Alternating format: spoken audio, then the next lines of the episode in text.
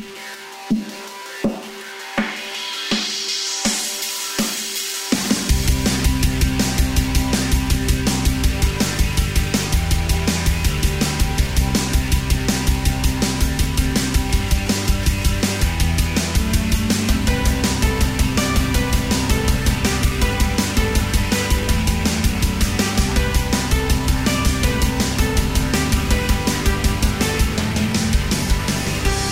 Celebration Rock Podcast presented by 93XFM here in Minneapolis and uproxx.com. I'm your host, Stephen Hyden. Today we're going to be talking about Christian rock, specifically the 1995 album Jesus Freak by DC Talk, one of the biggest albums in the history of Christian rock, and really one of the big albums in 90s alt rock. And yet, no one ever talks about this album. It sold 2 million records. It spawned a top 40 hit called Between You and Me. It's an album that, if you grew up in the church in the mid 90s, if you went to youth groups and you went to Christian music festivals, this album was a part of your life. It may have been one of the first rock records you were ever allowed to own. And yet it's sort of disappeared from the mainstream of, of, of music history. You know, we don't put it in the same context as Bush or Live or like a lot of the other bands that kind of followed in the footsteps of the big grunge bands of the time, like Nirvana and Pearl Jam. But Jesus Freak is a record very much in that vein. It's it's it, there's a song on there, the title track. It's a direct ripoff of teen, of Smells Like Teen Spirit. like they are they are baldly ripping off Nirvana, and yet the lyrics take it in a totally different direction. It's a song about the alienation of being a Christian, about being afraid to express your beliefs publicly, about the need to be proud of who you are and, and to express your, your your love of the Lord and all those things. And that's a message that resonated with a lot of people. And it's a reason why even now, if you bring up DC Talk to people, they're a band that still matters to a lot of Christians out there and even non-Christians, people who maybe fell away from the faith, but DC Talk meant a lot to them at a certain time of their lives, and there's still a lot of you know nostalgia tied up in Jesus Freak. So I wanted to talk about this record, and the person I talked about it with is is Ryley Walker, who you may know. He's a great folk rock artist. He's put out a series of great records. His album from this year, Deaf Man's Glance, uh, is one of my favorites of, of 2018. You may remember he was on the podcast in, I think, 2016, and he put out one of my favorite records of that year as well. You may know Ryley too if you're on Twitter because he's one of the funniest people uh, on Twitter. He's an essential follow. he always tells really great stories about the road. I think he's like a closet music critic in a way because he tweets a lot about music, tweets a lot about records, and uh, he's become one of my favorite people to read. You know, talk about music. And I wanted to have him on to talk about Jesus Freak because I interviewed Ryley for uproxx.com when Deaf Men's Glance uh, came out, and uh, he talked about how he felt that Jesus Freak was this huge record in the '90s that no one ever talked about. And uh, we talked a little bit about about that record and Christian rock and the influence that it had in both of our lives because we're both guys from the upper Midwest, you know, grew up in churches and we didn't live in cool towns. So Christian concerts were kind of like the way that we got into music uh, in a lot of ways and it just seemed like a you know it was an experience that we shared and it seemed like something that a lot of people could relate to.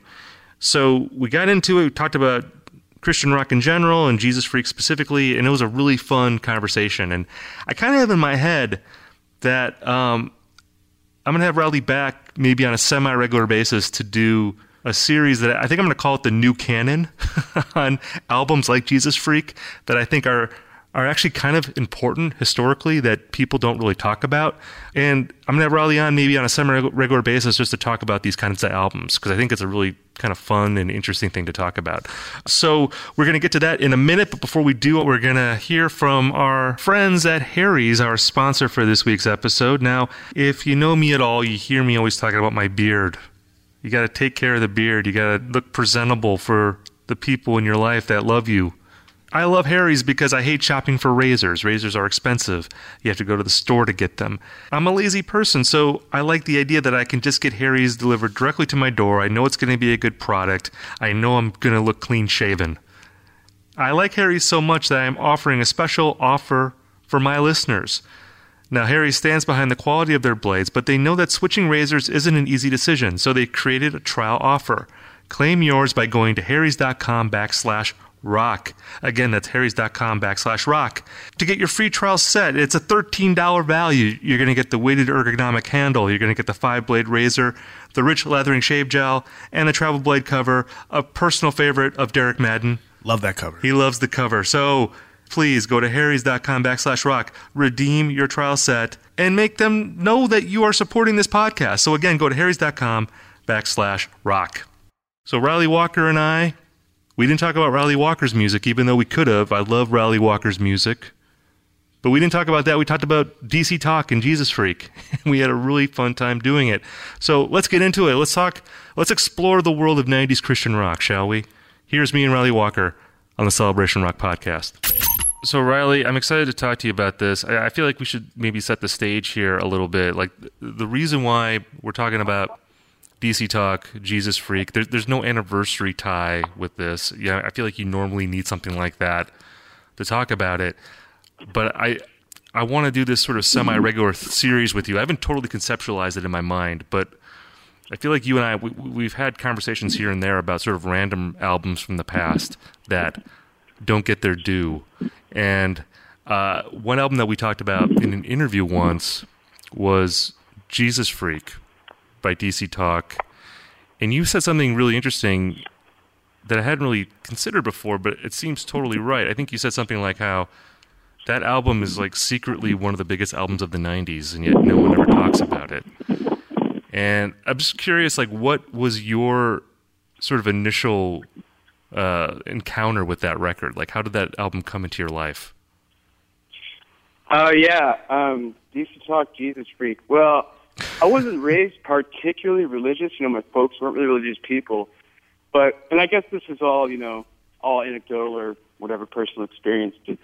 Uh, it doesn't apply to everybody find this. But I, my friends, my friend groups for like Christian kids, you know, and their parents would like take me to church. So I got kind of involved with youth groups at a young age. And, uh, you know, I have nothing against the Christian church. I hope none of this comes off like that. You know, it was kind of corny and stuff. And, you know, there's this sort of whole culture of you know contemporary Christian music out there. Obviously, you know it's it's a trillion billion dollar industry and somehow flies under like the pop culture canon. It's just you know it's so niche, obviously for religious people. But I remember being young, you know, eight nine years old, and this record was just you know the big like it was everybody's favorite record. It there was merchandise behind it. There were shirts. There was you know, lesson plans and Bible studies based around it, and uh, you know, in the evangelical, contemporary, whatever Christian church, it was just the you know, it was the Sergeant Pepper's like Lonely Hearts Club band of you know Christian rock. It was like the big dog. It was the big record. It was a huge crossover, you know, and it kind of had some appeal to youth culture at the time, I guess, because it was grungy and sort of reminiscent of you know what was going on in regular pop music at the time. So going to church as a kid and youth groups, you know, it was hard to avoid. It was just absolutely at the forefront and the center of everybody's favorite records and music and everything like that. Yeah, so like, I mean, you and I, uh, you know, there's an age difference here. Like you're still in your 20s, I think, and I'm I'm 40. So I'm wondering, like, if we came to it at different times. Like you said, you were eight, eight or nine. I mean, was that still in the 90s, or would that have been like early 2000s? No, I mean I'm 29 now, so I probably yeah, that'd have been 1998. Okay. 99 around then, you know, about not eight, nine, ten years old.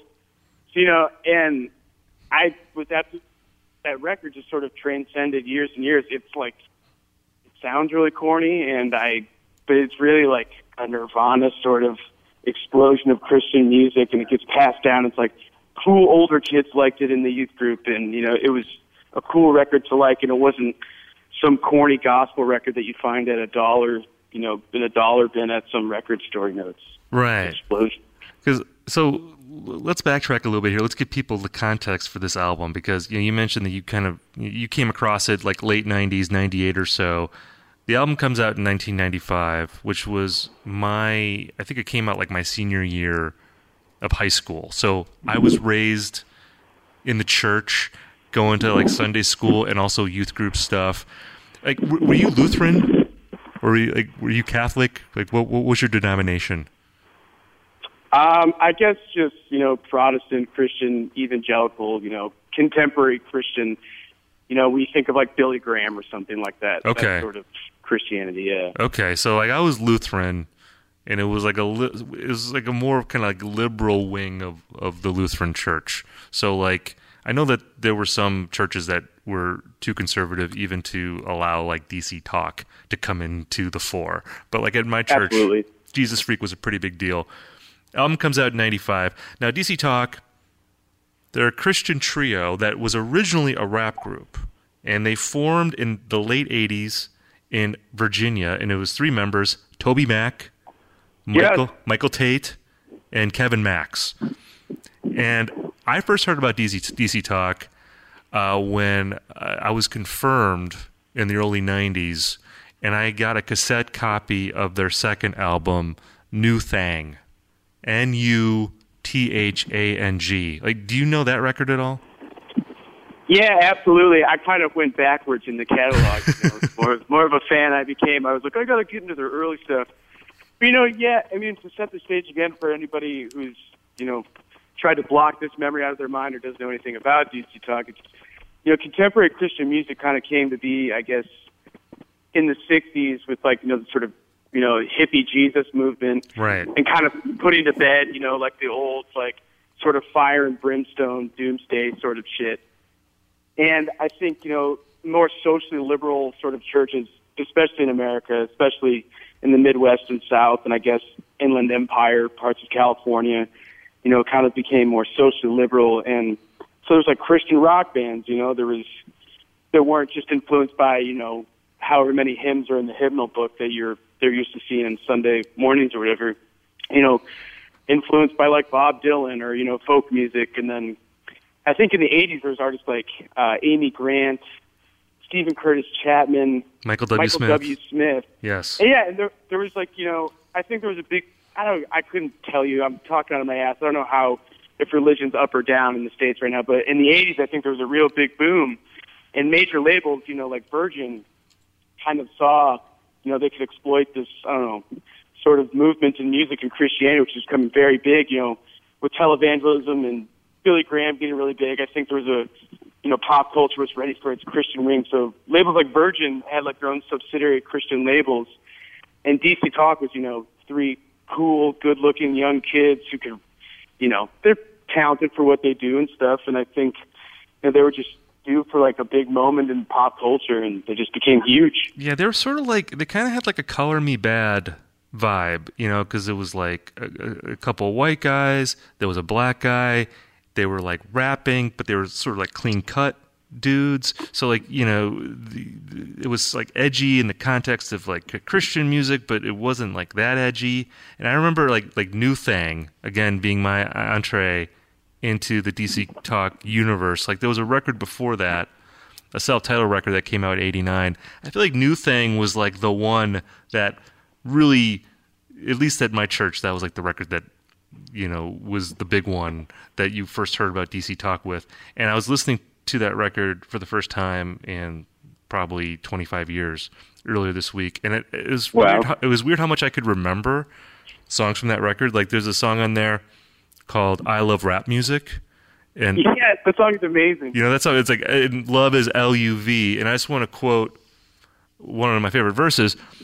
Today, some rappers boast, some are making me ill, and those obscene lyrics are overkilled. But I started MCing way back in the day, and since then, there's been a serious change. You know, I asked Christ to come into my heart, and He gave me a brand new start. And on top of that, He cold gave me dreams doing hip hop with a Christian theme. So it's sort of like the origin story of DC Talk in this song. Like they're they're explaining to you how exactly they came to be a Christian rap group, uh, which was you know a pretty unique thing. I, I you, you by the way you were like rattling off some very impressive facts about the history of Christian rock. Like I'm I'm I'm glad that you've stepped up and you did some research before getting on the phone with me. This is this is this is fantastic. Like Yeah, I, I in my in my research, I found myself just laughing hysterically that I I remembered so much, just like you said. Right. it, it, you know, it, I'm not like I was never one of those people like was burned by a church or whatever. Like I just like became very disinterested in as I got a bit older. Right. But you know, it's it's funny. I've just forgotten all these things, and I found myself like you're talking, like listening to DC Talk records. Like I remember word for word most of Jesus Freak because I played it front to back constantly. Right. And, you, and it was just such a I don't know. Every song like comes to you so easy, and it's just all these songs about like martyrdom and how I don't know. That seems to be a big theme. Like I guess at that time with Christian rock, because you know back in the day, like I said, it was like fire and brimstone shit, which you know turns a lot of people off. And I think you know it was mostly just music for middle class white Christian people, you know. And when bands like DC Talk or whatever sort of CCM artists came along, they were kind of like, "Yo, let's let's talk to the kids and those who are lost." I think they started to realize, "Hey, to go back to Jesus Freak here, there's a quote in the beginning of one of the songs that said." The biggest cause for atheism today is Christians, and it's like, whoa, right? That, that, that which I find, which is kind of like, I guess, the whole theme of these sorts of bands is reaching out to kids who wouldn't normally be into Christianity. Well, and you know, to flash forward a bit, you know, talking about DC Talk's evolution, I mean, they start out again as this, you know, Christian hip hop group. And I remember even at the time feeling like, okay, this is like pretty corny. You know, like this is, you know, because I, I it's not like I'd never listened to rap music. I knew what rap music was, and certainly compared to like what was starting to go on in alternative rock at that time, it was it, it was pretty corny.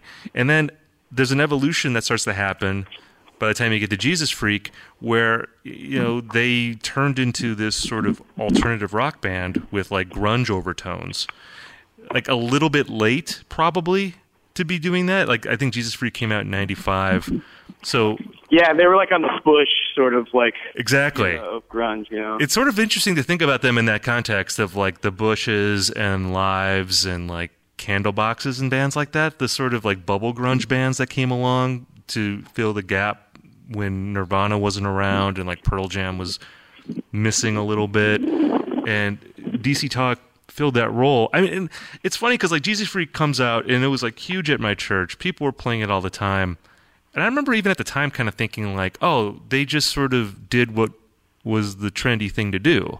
Like they kind of like adapted to like what kids were listening to because that their old sound didn't really work anymore. So now they're going to do this but it was also like way better done. Like I think I was listening, I've been listening to Jesus Freak this week, getting ready to talk to you, and it's kind of corny at times, but it's like a pretty well done pop rock record. Oh yeah, absolutely, and it was a hundred percent calculated. It wasn't like they had some sort of organic evolution into a rock band at all. It was a hundred percent, you know, marketing and I like tried to find deep research on like all the sort of session musician, musicians playing with them. Like, okay, were any of these guys involved in any cool bands or anything? It's like the whole CCM scene is based in Nashville, and especially around Belmont University, which I don't know if you've heard. It's like a Christian, uh, you know, Bible college based in Nashville, and they have a big emphasis on music. And everybody who's like a session player, big in the CCM scene, like is a professor, has some sort of tenure, or uh, you know, works in some way with Belmont. So all these session players on there are just like clean cut, you know, top musicians from Belmont who are based in the church. You know, so I think, you know, whatever label or whoever was funding this record at the time, their management was like, "Hey, this is the thing now. We got to reach out to these kids," you know. and it, it would, I think it would have been really hard for DC Talk to continue with rap because it was already so kind of corny. And you know, that we're talking the early '90s, but once you start getting like '93, '94, it's like East Coast shit and West Coast shit. It's like the hardest fucking music on the planet. It's like they can't really hold a candle to that without just being totally ostracized and laughed at. So I think they had to just do something rock. I think they just would have had they kept doing rap, it just would have been like even cornier and cornier. There's like they can't keep up with the sound of like you know Dr. Dre's like fucking sixth and shit or some sort of you know Premier produced East Coast shit. I, they just couldn't kept up with it and I don't think they wanted to, so they just went in the rock direction, which everybody was into at the time. Right, and it's interesting too to think about DC Talk in the in sort of like the way Christian rock was positioned at that time. I mean, I mean, you kind of alluded to this before that there was a lot of money being put into Christian rock, and at this time, like in you know, I guess towards the end of the '80s into the '90s. Um, where you had bands like DC Talk. And by the way, like when we talk about this being a big record, I mean this record went double platinum. You know, it was like a big selling Huge. record, and they they actually had a pop hit. The song uh, "Between You and Me" was like a top forty hit, and so you have DC Talk, you have Jars of Clay, which was another crossover band. You had uh, MXPX, which is, which is a band I know that's close to your heart that you've talked about Absolutely. before.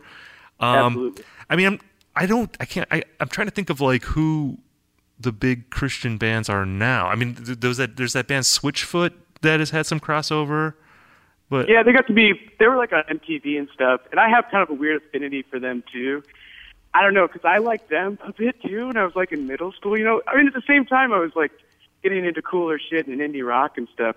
But I still hold like these sort of weird bands that in my heart, and you know, the whole Christian music culture is just repurposed music. You know, pop music as it is is already like repurposed or you know off of some sort of fringe culture that corporations can exploit or whatever. And then Christian music, you know, it's always behind the trend. They're not like a trend-setting sort of industry at all. So they're always just latching on to what's going on, and they're always like you know last in line or last to the party kind of thing. And as soon as something's over, they're just like, wait, we we just got here. We want to rock out now. And but Christian bands now, I, I have no idea. I couldn't tell you. Relient K is like a big one, I guess. I don't know if they still are, but Relient K got really big. And you know, Let's see, they're even more aughts though, aren't they? I mean, I because I remember, you know, like in my former life as a daily newspaper reporter, I would cover Christian music festivals in Wisconsin, and Relient K was a big band at that time. You know, like early to mid two thousand. Like you and I have both been to Life Fest in Oshkosh. yes, it's a big. Life Fest. This is for the listener at home. This is the most small scale. And like, you think you go to festivals, man? You've never been to Life Fest. This is like this, like this is a true upper. Midwest culture that we're talking about right here. This is like core. Because I, 'cause honestly, I think for a lot of kids, that might have been the first music festival that they ever went to. You know, like before you go to Coachella or Lollapalooza, you know, your parents are going to let you do that at 15, but they're going to let you go to Life Fest and see Relient K and Switchfoot. You know, like that. That's Oh, how you dude, I, kind of did get you into go that to world. Cornerstone? No, is that the one in uh, Kentucky? No, it was like in the middle of Illinois, like in the sticks, like central Illinois, like, you know, an hour south of Springfield, just in a fucking cornfield. And that was, a, I don't know if it goes on anymore, I have no idea. But that was a big deal, like Christian punk, metal, and ska festival. You want to talk about like repurposing sort of culture for Christians, you know, because in a lot of ways, you know, DC Talk, Jesus Freak, as corny as it is and as corny as it may sound, like, you know, there's kids who grew up like, you know, somewhat fundamentalist or very conservative and rock music is the devil. Like, you know, you listen to Led Zeppelin, you're going to hell. Like, DC Talk and these sorts of bands were like a form of rebellion for, you know, a lot of kids. And I think Jesus Freak, had like feedback in the beginning of songs and like they screamed the lyrics and there was like somewhat, I want to say abrasive rapping because it's kind of soft, but you know, like really sort of edgy for Christian rock and uh, Christian music. It was a form of rebellion for a lot of kids. First time in their lives, they could be like, I can listen to a rock record and my parents won't send me to my room to read the book of Revelation or whatever, you know? Right. I just wonder too, like you know, kind of getting back to what it was like in the '90s, because there really was like an alternate universe of Christian rock bands where, like, I know at my church, there was literally a poster in the youth room where it would list secular bands on like one column. It would say like, if you like Metallica, you will like this band, and there were like Christian equivalents for like every Zao. Uh, major band. And I, I I assume there's something like that now, but I just wonder if a couple of things have come into play where either a there's not as much money in the music industry anymore, so like the the money that got funneled into sort of supporting a lot of these bands isn't there anymore, or if because of the internet it's just harder to have these alternate universes now where you you know because like if you're a kid in a small town that goes to church and like your your your peer group all go to the same church maybe it's easier to create this world where like DC Talk Jesus Freak is like a huge record and you're not going to hear any other records because it's like we have this CD and that's all you're going to hear maybe maybe that still exists I don't know I mean my sense is that it's that that scene isn't as prominent now as it was at that time. Yeah, and again to set the stage for people listening, yeah, uh, contemporary, I think evangelical sort of movements. I say evangelical is a bit of a blanket statement. Like we're talking mega churches, you know, with like light shows started to become a thing, and you know, multimedia sort of presentations in church. There's this huge movement to push away, and so many bands came about that. And I, I really don't know how churches are doing now, but definitely the internet probably destabilized any sort of, you know, sort of central record collecting Christian people. I don't know. And I asked one of my friends who still is uh, involved in the church, like in an evangelical church. I called the other day. I was like, "Oh man, you're gonna love this. I'm talking about DC Talk later this week." And because so many bands, when I was, because I mostly went to church because I was, I got to play guitar. They gave me like fifty bucks a week every Wednesday to play guitar in the band.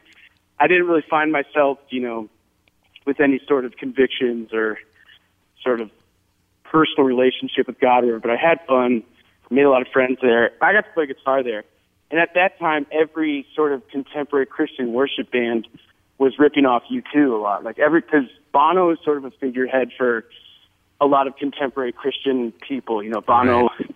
kind of says these big grand things and has like a lot of Christian elements and spiritual themes in his music and lyrics.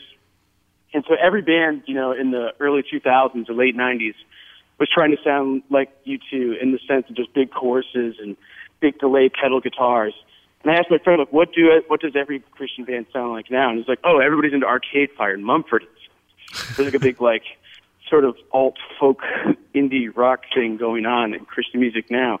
So I think it still happens, just on a very small, different scale, and they like Arcade Fire. Right, which makes sense because there is something sort of, you know, churchy about Arcade Fire, even though they're not really. I mean, they, I guess they've like criticized religion in their music, but like in terms of like the big choruses and you know a big kind of group of people singing at the same time, there is something kind of church choir like about that. And Absolutely, and I I'm sorry to interrupt. I just have to add that um, when I because I went to church in prob- until probably 2005, maybe when I was like 14. I still went occasionally, but I, you know that's what I, by the time I quit. But Sufjan Stevens, Illinois, was a big record for Christian people that I knew yeah. because he has so many. Like he was beloved by like sort of contemporary Christian scene, and I think you know he still is I think all those sorts of churches are getting more socially liberal, at least the one I went to and familiar with. But Sufjan Stevens, Illinois, and Michigan, and what's the one? Seven Swans. Everybody loves Seven Swans. Like that had Christians like loved that stuff. And I think there's a band called David Crowder Band. This is insane. I can't believe I remember this. there's a band called David Crowder Band. He's actually from, I think they're from Brainerd, Minnesota, or something like that. You know, so we're talking Upper Midwest again which has deep Nordic Christian roots in it. Yeah. And they sounded exactly like Sufjan Stevens. So I think that sort of carried on, and maybe that's still a thing, you know, sort of twee, folky, uh, honest and delicate music is sort of going on in Christian music now, I suppose. Right.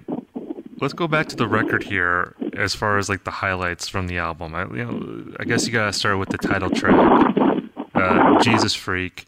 And I think you alluded to this earlier, but like one of the themes of this album is I think pretty relatable to a lot of Christian people, which is the idea that like you're going to be judged for being Christian or for being like expressing your beliefs.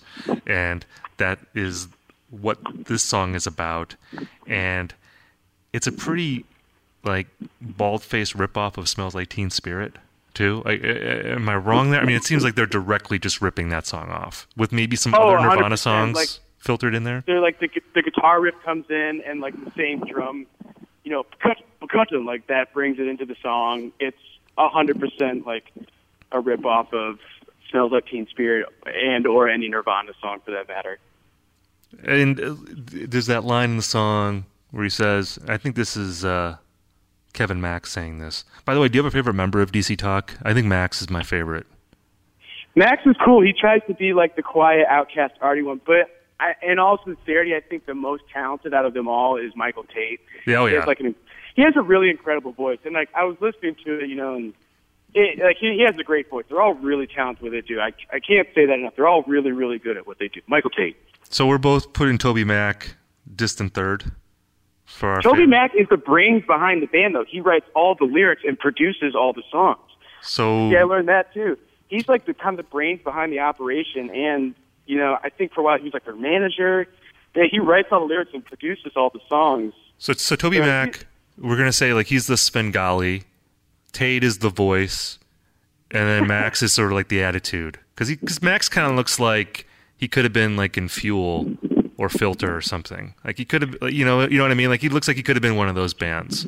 Because he, you know, Oh yeah, just like insane receding hairline with a soul patch, just like hair plug to hell. Right. You know, repla- replacement bassist. Yeah. he's kind of sucking in his cheeks. Actually, I read an interview that he did in 1998 when uh, I guess it was the last studio record Supernatural came out, and he actually refers to himself at one point as a pop star. I think he like he like he starts a sentence saying as a pop star, yada yada yada, and I thought.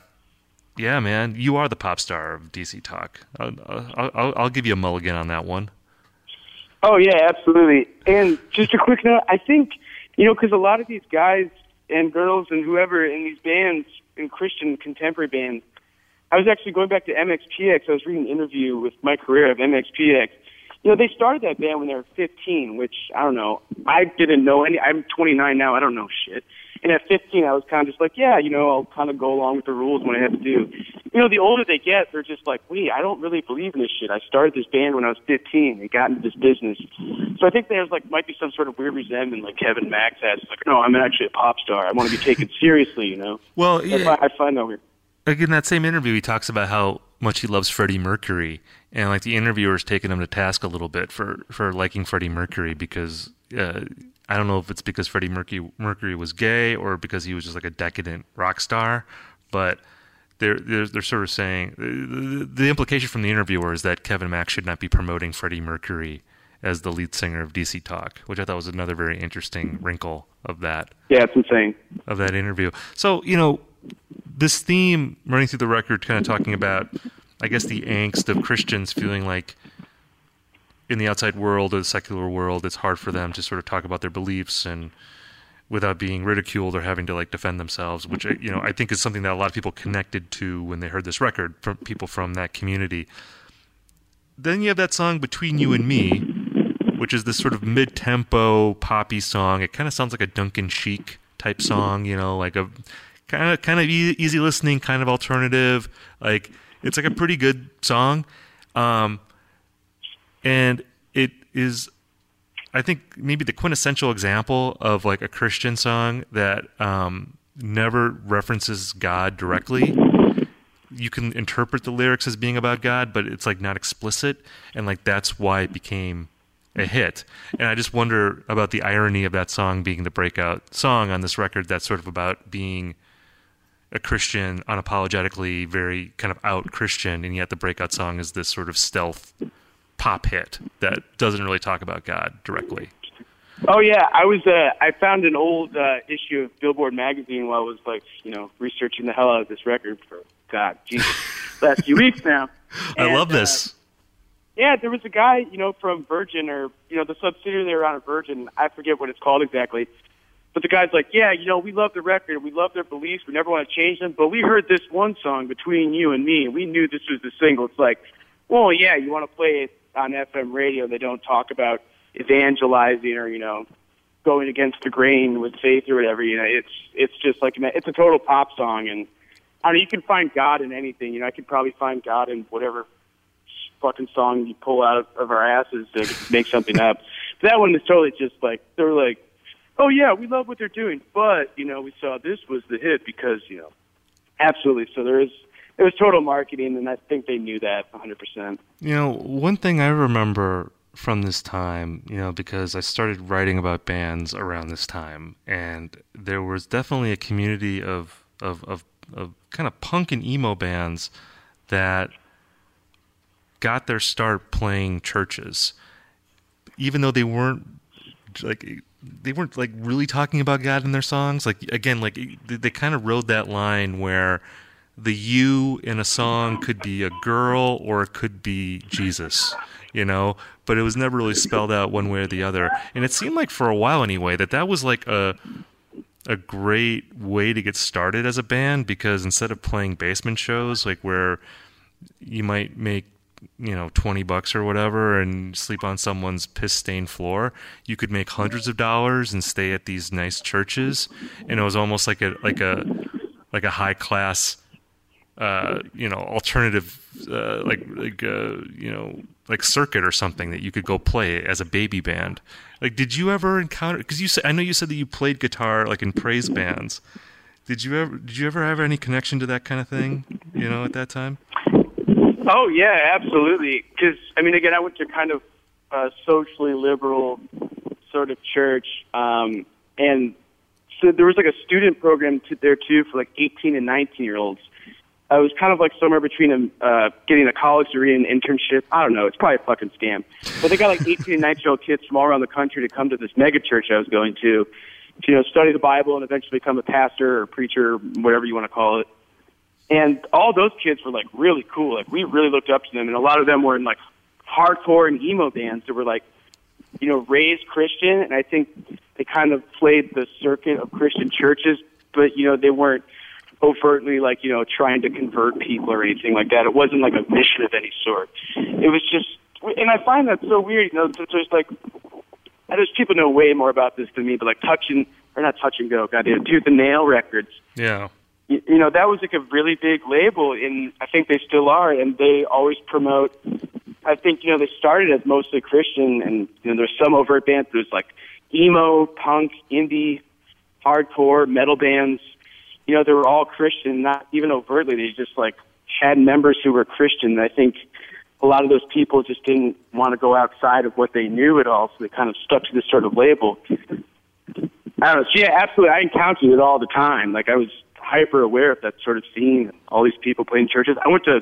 tons of shows at churches of punk bands. You know, like the Insyderz were a ska band, Five Iron Frenzy. right You know, all these bands. You know, and it was like they'd play like an hour of like fun, jokey, silly ska songs. You know, where it's like, duh, duh, duh, duh, whatever ska song, and then you know at the end it's like, okay, guys. Here's why we're really here. You know, so there's always like an, an hour of fun, and then ten minutes of like, oh, come on, man, just Right. go back to singing about. I just want to skank, man. I don't want to read the Bible. I know. I just want to eat chicken fingers and uh, cotton candy at these Christian music festivals, and and know, Absolutely, it, it's just like all this stuff just like hits me so hard, man. Because I can remember like the food you get, these airheads for twenty five cents, and you know you get a can of Mr. Pibb for seventy five. You know, right. and every everything started at five thirty on like a Saturday evening. You know, was, Well, I remember going to festivals that would start like at noon, and you would be there like all day long. Like your parents would just drop you off on a Saturday, and you would go to these like day long things, like in a gymnasium somewhere, and it would just be Christian bands all day, and then there would occasionally be speakers in between there.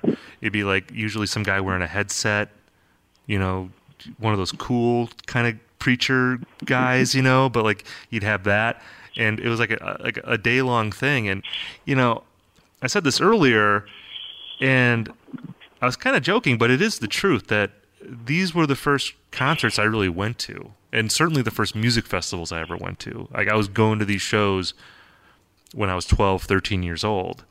And, you know, I wasn't old enough to go to, you know, the cool bands or whatever, and I wouldn't have known who they were anyway, probably at that point. Um, so in a way, I mean, I feel like uh, in terms of just being interested in music, it was like sort of the beginning of that, and it was like genuinely exciting to see these bands. I mean, especially if you, if you never saw live music before, you know, to see a Christian band that was kind of playing music that sounded like what you heard on the radio, but they were singing, you know, about Jesus. You know, it was a pretty thrilling thing.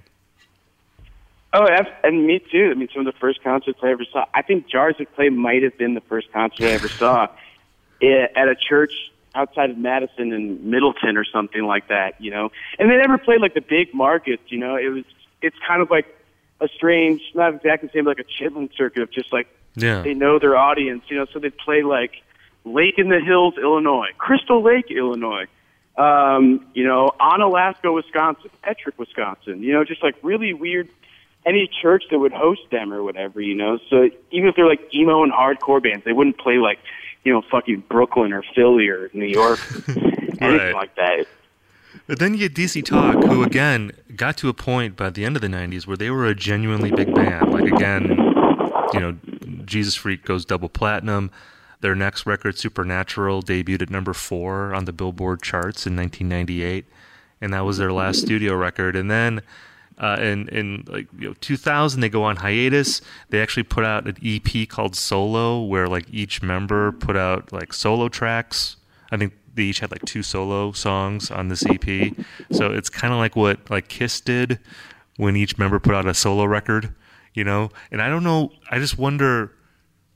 I don't know if this story's ever been written. I'm curious to see like if there were if there was some sort of like ego war going on in DC Talk at that point. Like if they were successful enough where each member kind of felt like I don't need to be in this band. I can do my own thing and be uh, successful on my own. Uh, there has to be like a behind the music or some sort of biopic about DC Talk to answer these questions because I'd be very intrigued because they really are like the biggest Christian rock band of all time. Um, easily, hundred percent, yeah. And I I would absolutely agree with that. But you know, drama in any sort of you know bad vibes is definitely not sexy in the Christian music industry. But you know, I have to assume they're making millions of dollars. You know, by the end of the '90s, in publishing and, and gigs and whatever. So I, I assume there was some sort of falling out, and they, you know, they reunited last couple years ago for the first time. They had a DC Talk Jesus Freak cruise. yes, in 2017, there was a I was dying to go to that when it got announced. I want to do some sort of fucked up Hunter S. Thompson, like take a bunch of acid and go to it kind of thing. I was really wanting to do that. Well, And, you can you see there's a YouTube video of, of one of their concerts. Like I, I watched it, or I watched like I didn't watch the whole thing. I watched I watched part of it, and um, uh, Kevin Max um, is he's a little bigger now, which I didn't recognize him at first.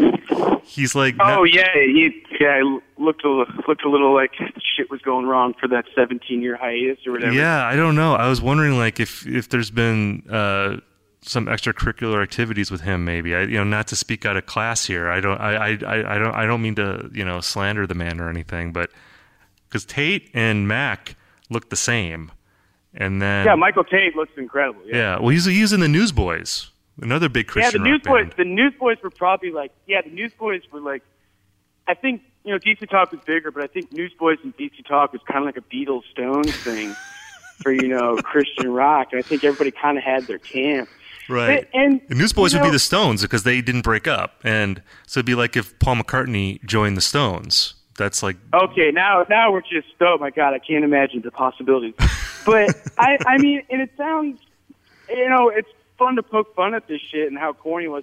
But I was like, I looked through like the because again, there's like merchandise that came along the GC or the Jesus Freak record. You know, so there's a book called like Jesus Freak Martyrs and you know Jesus Freak uh, testimonies of people who had heard the record, and I I was like genuinely touching. You know, there's a lot of people who were dealt a bad fucking hand in life or whatever, and this record sort of got them through weird shit. I can't fault them for that. no. And it's insane. You know, they DC Talk. This is like the biggest record of the Christian rock in the '90s or contemporary. Yeah, I think ever.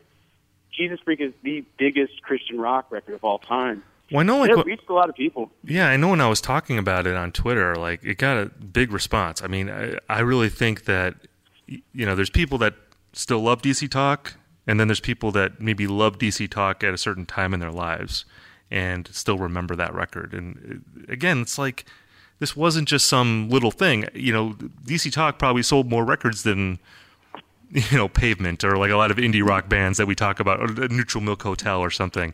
I mean, Easily. as much as we talk about those groups from the '90s being these kind of quintessential bands, um, you know, Jesus Freak, you know, had a place in many people's CD, you know, booklets or whatever at that time, and you know, there is going to be another Jesus Freak cruise next summer, by the way, in in 2019. So you're if you if you're still looking to do like a Hunter S. Thompson you know, over the top exploration.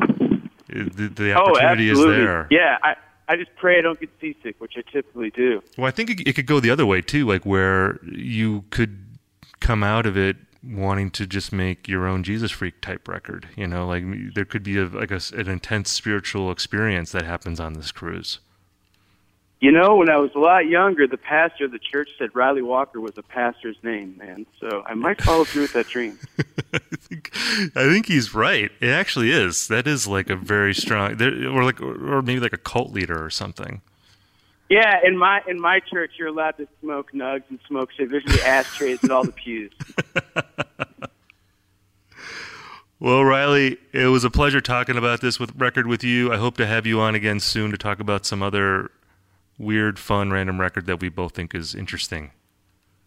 Absolutely, and I mean, I could talk all day about this. I really appreciate it, and uh, you know, if if you and me got one person to see the light and uh, convert, and we can see them in heaven, I think the celebration podcast has been well worth it. Yeah, I think so too, man. I think so too. I think we're I think we're gonna you know change some hearts and minds with this episode. So, Ryley, thanks again, man. Take care. Absolute pleasure. Thank you. All right, man. So that was a lot of fun talking about Jesus Freak, talking about DC Talk, talking about 90s Christian rock. And like I said, you know, I want to have Ryley back on again. That was his second time on the podcast. So he's a friend of the podcast now. Congratulations, Ryley.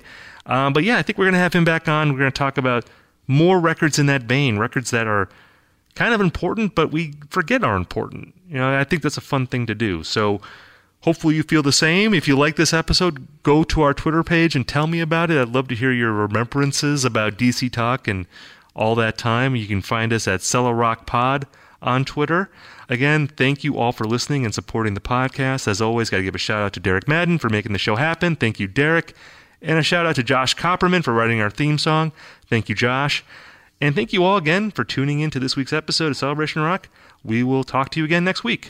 On the Westwood One Podcast Network.